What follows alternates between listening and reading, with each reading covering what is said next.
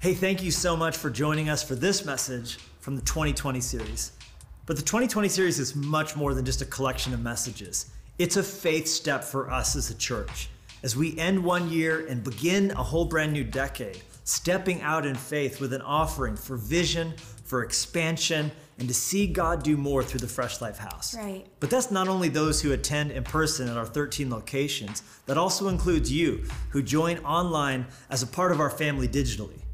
From all 50 states and 156 countries, you're joining in, and we're so thankful and amazed. It really is incredible, and we're grateful that every single week you're able to be blessed by these messages. Now we'd like to call upon you personally to be a part of extending the reach of our church and reaching more people. Would you consider a one time offering or maybe even setting up recurring giving and being a part on a drip by drip basis and being a part of all that God is doing here at Fresh Life? We hope that you will join us and stand with us as we try and reach more people with the gospel and see people touched with the love of God. Thank you so much for considering that. You can do it at freshlife.church. Now enjoy this message from God's Word. I've been working on my, you know, you know, what do they call it when doctor? It's bedside manner, right? I'm, I'm working on my pastor side manner. You know, it's just I'm, I'm, older now. You know, when I was young, I had all these real like edgy sermon titles. You know, real, real macabre a lot of times. You know, and so I'm trying to, you know, especially around the holidays. I know you bring guests, so I'm trying to warm it up a little bit. So the title of my message from this uh, passage of scripture is um, "Over My Dead Body," and um, it says in verse 10 of Genesis 28. Now Jacob went out from Beersheba and went toward Haran. So he came to a certain place and stayed there all night because the sun had set.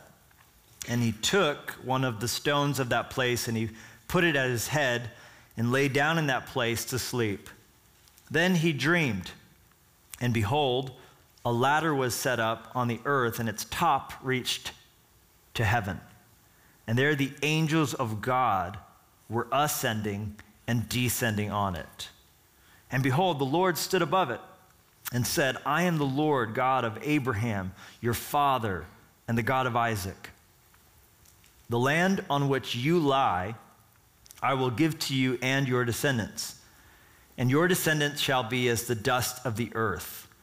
You shall spread abroad to the west and the east and the north and the south, and in you and in your seed all the families of the earth shall be blessed. Behold, I am with you and will keep you wherever you go, and will bring you back to this land, for I will not leave you until I have done what I have spoken to you. Then Jacob awoke from his sleep and said, Surely the Lord is in this place, and I did not know it. And he was afraid and said, How awesome is this place! This is none other than the house of God, and this is the gate of heaven. Then Jacob rose early in the morning and took the stone that he had put at his head, set it up as a pillar, and poured oil on top of it. And he called the name of that place Bethel. But the name of that place, that city, had been Luz previously. Then Jacob made a vow, saying, If God will be with me and keep me, and I read in many commentaries that that if would be better understood as sense, is, is he was speaking in the rhetorical manner of the day. So you could say, Since God will be with me, because that's what he just promised, and keep me in this way that I'm going, and give me bread to eat and clothing to put on, so that I may come back to my father's house in peace, then the Lord shall be my God. And this stone, which I have set up as a pillar, shall be God's house. And of all that you give me, I will surely give a tenth to you. Over my dead body was exactly what Esau said to himself when he heard what Jacob thought he was going to get away with. You see, Jacob had been a born manipulator, manipulating outcomes since even before his birth. Matter of fact, he and his twin brother uh, were on their way out of the birthing canal. That's all I'm going to say about that. and the Bible tells us that Jacob actually grabbed Esau's heel, his brother's heel, and tried to prevent Esau from being born first. He was, anybody have a brother like that? Right? like, like even, even in the womb, right? You, you, see, in that day, birth order was significant uh, in that it revealed the amount of inheritance you were going to receive. If you were the firstborn, you were sort of the priest of the home, of the family.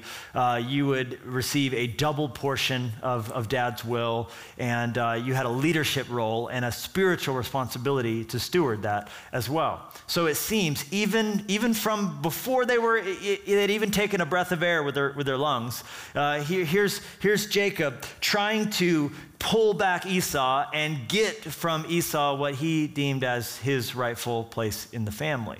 And that was just a picture of coming struggles. For every day of their lives in the home, Jacob made things miserable for Esau because where he was no match for Esau's strength, uh, Esau was no match for Jacob's cunning.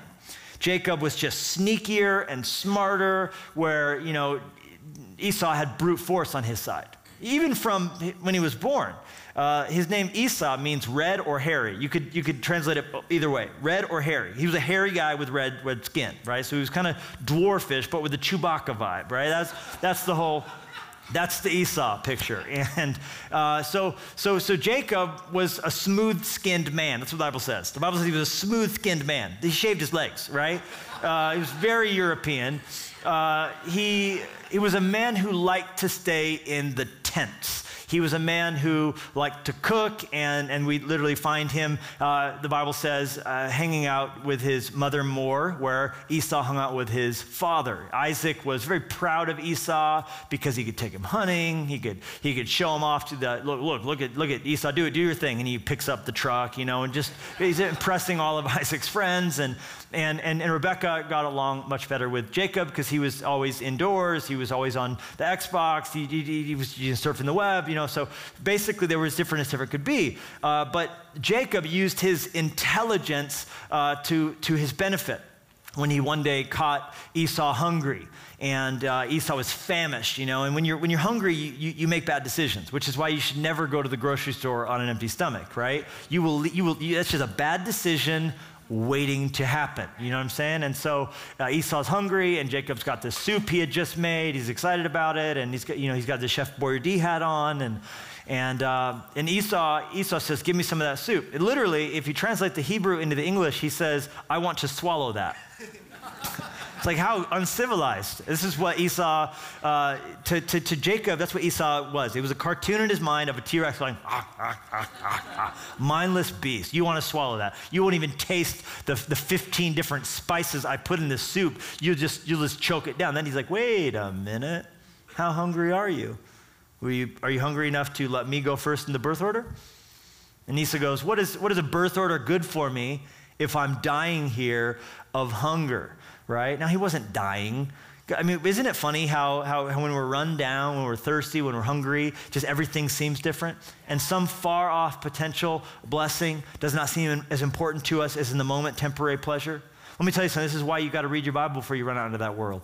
This is why you got to make sure you're in church and make sure you're, you're filling your heart up on worship. Otherwise, you're going you're gonna be thirsty and run down, and the temporary pleasure of this world is going to seem far more appealing to you. If, if you're looking for a guy to give you validation, you should have got that morning from Jesus. You're, you're always going to make bad decisions. So Esau is short sighted and he trades what's eternal for what's temporary. He trades what's powerful and, and, and long lasting for what's fleeting and what will only feel good for a moment. He says, Yeah, you can have my birthright, just give me the soup. And so the Bible says he took the soup and ate it and, and went away angry at his brother. And for the rest of uh, his, his, his, his life, he was always, Jacob, just scheming at ways just to, to continue to, to seal that deal, you know?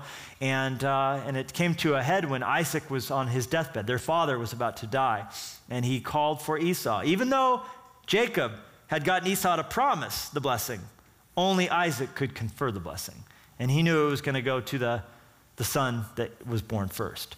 And so he calls for Esau and says, Hey, I'm going to bless you. I'm going to give you this blessing. There was many facets to the firstborn, and this was going to now confer his hands upon him. And fathers, never forget, there's a power in your hands to bless your children. There's a power in your hands to speak life over your children. When you're, when you're putting them to bed, I'm telling you, put your hand on their heads and bless them. Say, I bless you in the name of Jesus. I, you have power to speak life and to speak blessing. Don't get to the end of your life and, and have had all that power pent up in your hands but never use it. Use that power to bless your wife. Use that power, men, to bless your, your children. There's a, there's, a, there's a sense in which God has uniquely qualified your hands to confer blessing. Isaac says, Come on in here. Yeah, write that down, Chris, right? And and and and he just had a baby. Come on. let's thank God for Chris and Ellie, the baby. Chris wasn't taking notes, so I, I pointed that out. Uh, so so so Isaac says, "I'm gonna bless you, Esau. Get on." He's taking notes. I'm just I'm just kidding. He just he's just getting it on his iPhone. I couldn't see it because it was small. I was looking for a pen and paper. All right. So that's just primitive and old school, right? Um, so, but you know, the batteries on my pen and paper can never die. All right. So, so, so, what are you even talking about? So Isaac says, I'm going to bless you. What, is, what am I doing with my hands now, right? It's like a karate kid thing. I'm going to bless you. Like an ostrich, all right? So, but he says, go get me some of that food that I like. And so Esau grabs his bow to go out into the field. It was bow season in the Bible. And he was going to take down some, some venison and make the, the, the, real good steaks like, like Isaac liked it. And, um, and anyhow, while he was out hunting, Rebecca, the mom, who had heard all this going on, who liked Jacob better, she says, Hey, quick, I got an idea. I got some venison steaks in the freezer. Your father will never know. Let's just make some quick soup while he's out field dressing the, animal and, you know, smearing elk urine on his head to, to throw off his scent of his stinkiness, you know.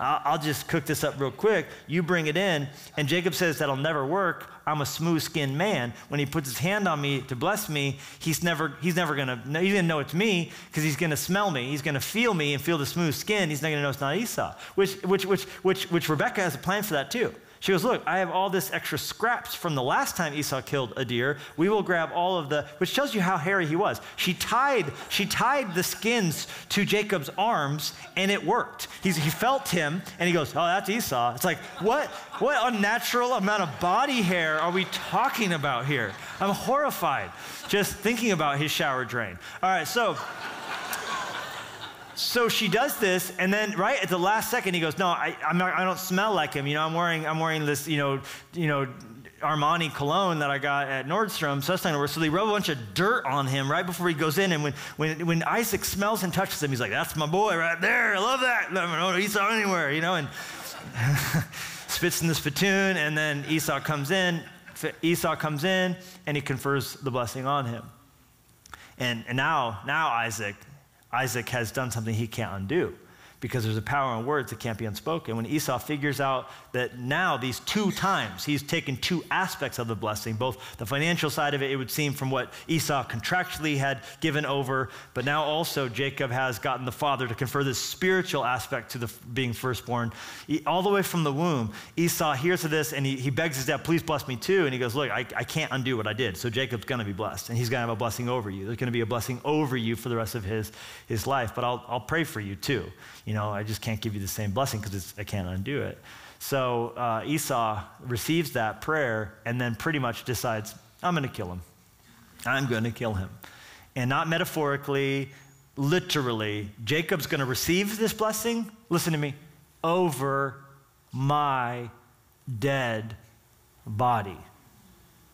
And yeah, Jacob and the night in the desert and the angels dancing on the ladder, that's beautiful. That's inspiring. And heck, it even feels Christmassy. We'll use it for our Christmas text because it is Christmassy, by the way. This, this is an image that he got ahead of time into the Christmas story. Angels ascending and descending. Sure sounds a lot like what happens when over Bethlehem the sky rolls back and angels are seen and glory to God in the highest, peace on earth, goodwill toward men on whom his favor rests. And, and, and yes, this, this is Christmas.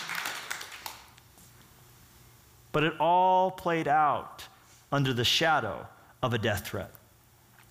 And Jacob is a man on the run because his mom heard Esau scheming. He rushed out into the night. He's desperate. Listen to me. He's alienated himself from everybody in his life. He's deceived his father. He's been enabled by his mother, who he'll never see alive again, by the way. And Isaac somehow rallies from the sickness with which he was going to die. And he's, he's alive when, when, when Jacob gets back, but not his, not his mother. Uh, and of course, Esau. Things aren't so good between the two bros, right? They, they, have had better, they've had better days. So now here he is alone. He's going to go live with his, his, his uncle Laban, who, who is still 440 miles away. He's gone some 60 miles, some 40 to 60 miles, but he's got like 400 more miles to go in his journey. He's not suited for life in the wilderness. He has zero survival skills. As evidence number one, I present to you the pillow he chose, which was a rock. the worst choice of a pillow in the history of camping. I'm just going to say it. And, uh, and, and, and so we see this guy, and, and we can't help but feel sorry for himself, for the rock well represents his current state. This man is at rock bottom. He has no one, he has nothing. And precisely at that moment, we see the God who will stop at nothing to reach someone who has nothing to offer. He, is, he encounters God smack dab in the middle of nowhere, smack dab in the middle of his worst moment, his lowest moment. God shows up, God meets him, God has grace for him. And four quick things I want you to understand. This powerful story teaches us for a man who came to a place in his life where someone literally blood related to him was going to stop at nothing to kill him. We learn this. We learn God is always with you. This is, this is what this story teaches us. And this was the big takeaway truth for Jacob God is always with you. you. You see, Matthew Henry put it this way Whom God loves, he never leaves. And you are loved by God. Jacob thought he was alone. Why? Because he hadn't brought any God's with him. In that day, there was the snare of the people around them that they perpetually assembled these other little gods, these trinkets, these little things. And he would learn that from Laban, who kept household gods. But it was commonly taught, commonly believed in that day when you left your home, you left your gods there. So, anytime you were in between uh, structures, in between buildings with little gods in them, you were outside of their protection. There was a loophole in the divine insurance policy. You had no, uh, no one looking after you. And yet, God showed to Jacob here in this desolate, barren wilderness, I'm with you wherever you go. And I want you to understand that as well.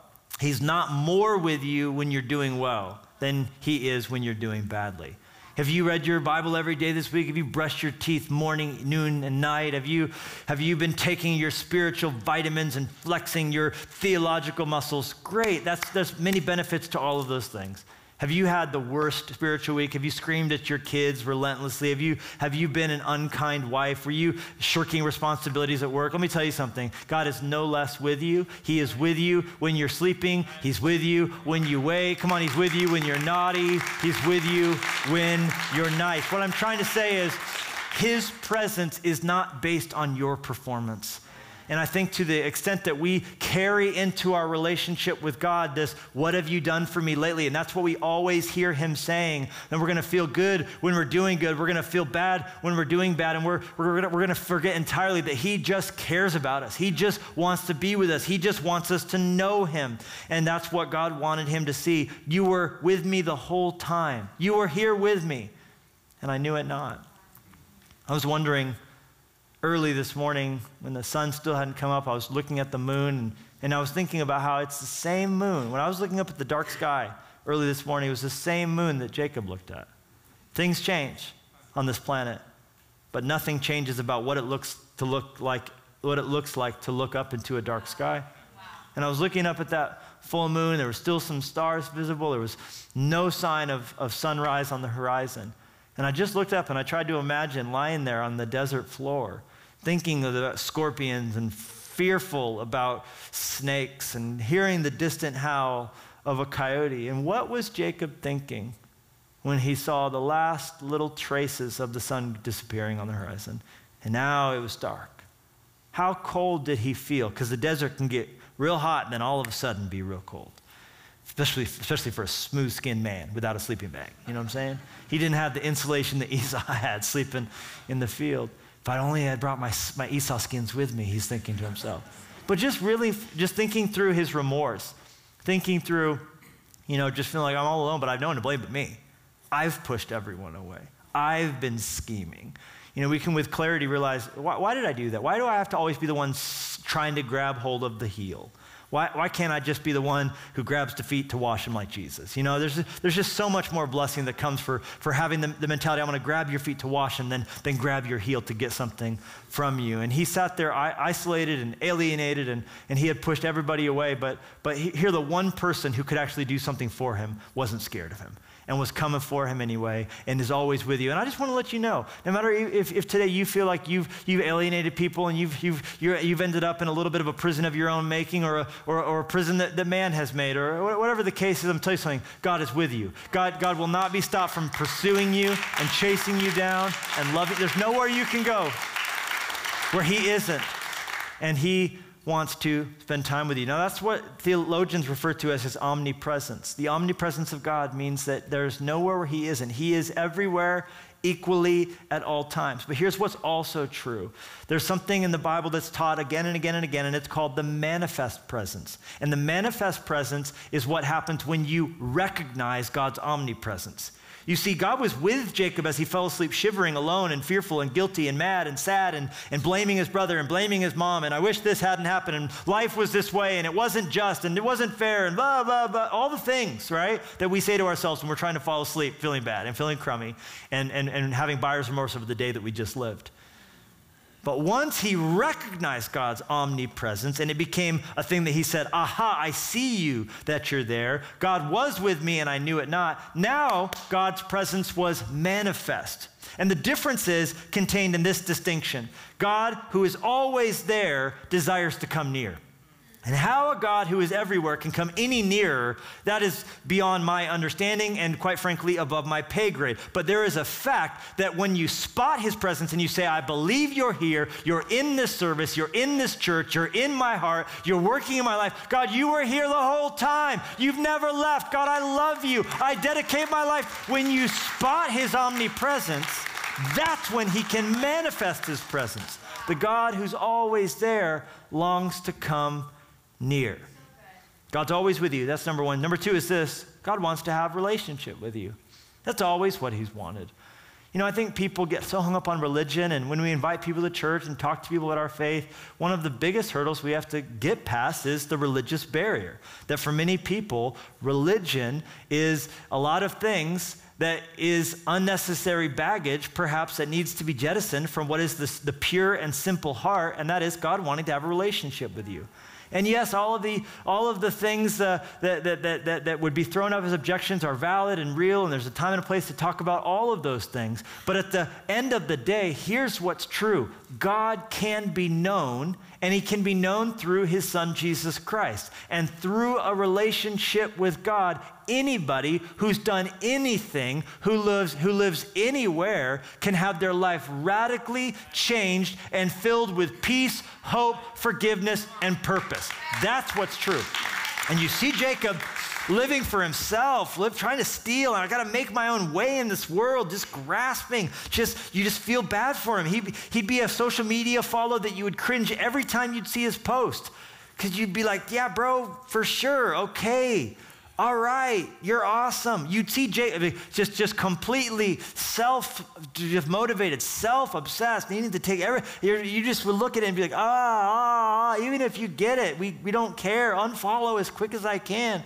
But then you see Jacob meet God. Now it's different. Now he's pouring his life out instead of trying to save his life up. Now he's, I'm going to build something for God. And for sure, he's not done. He's a work in process, aren't we all? Right? He's on a journey, but he's begun a journey. And that journey started when he came to the end of himself. When you come to the end of yourself, you come to the beginning of God. And you become to the beginning of joy. You, become, you come to the beginning of true life. And now he's, He's, he's, a different person. Why? Because he has a relationship with God. From this moment forward, we see a different side of Jacob. We see bright lights. We see, we see moments of progress. We see, I mean, he, he, he meets a wife just in a couple verses, right? We joked last week, he began tithing, met a wife in the next chapter. So, I mean, just, you know, throwing that out there. But, but, but, but the beautiful thing is, a relationship with God will change every other relationship in your life. It's true. You know, I, I think the best marriage advice I ever got was someone told me you'll never be right with your mate until you're right with your maker. And really, the marriage issue gets solved when you truly let God heal the parts of you that are broken and hurting. And it changes, if you let it, how you approach parenting, how you approach being a sibling, how you approach being a friend. And from this moment forward, it will never just be the God of Isaac, his father, the God of Abraham, his grandfather. Now he becomes the God of Jacob too. And this is the first personal encounter that Jacob has had with God. But it won't be the last. And for the, for the rest of his life, it will be this beautiful thread of his relationship with God. So I, I wanted to ask you this question How's your relationship with God going? Not your religious duty, not your Christian report card, right? Just your relationship with God. How is your friendship with Jesus? Are you spending time with him? Uh, right? We, we make time for what's important. This isn't guilt trip, this is just encouragement. Let's, let's, let's, let's work on our relationship with God. Let's give it the ingredients for it to grow. Growing a flower is pretty easy, right? I mean, water and soil and blah, blah, blah, right? Relationship with God, just friendship. Let's give the space for our relationships with God to flourish so we can be strong. Number three, God's not afraid of what's behind you. I love this. This passage, it's God seeking Jacob out when he has nothing he can do for God. We said that before. But I think what, what, we tend to do is we tend to in our mind to go, well, that's cool that God, you know, is willing to work with Jacob in spite of his weaknesses. And that's, no, that's, that's too, too, too anemic.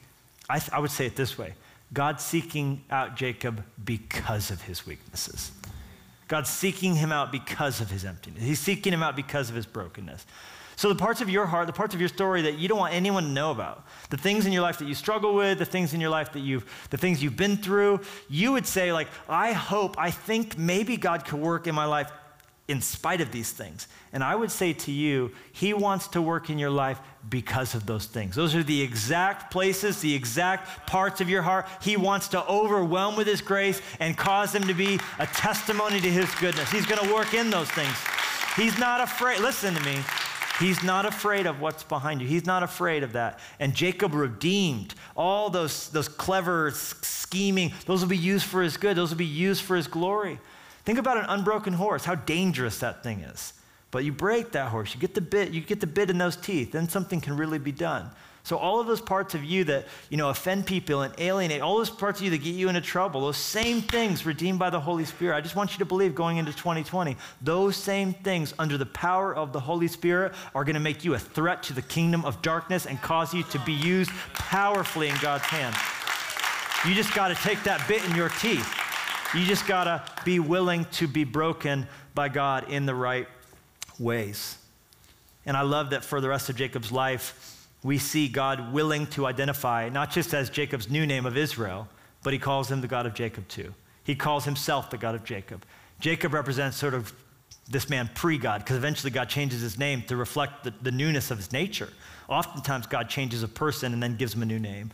And, and, and, and later on in, in the years to come, God will not just say to people like Moses, I'm the God of Abraham, Isaac, and Israel. He's willing to say, I'm the God of Jacob too.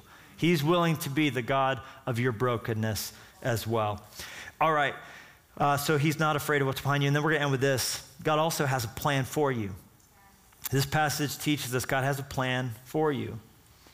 But what is it going to take from you to walk in that plan? That plan is going to be accessed as you are willing to be comfortably uncomfortable.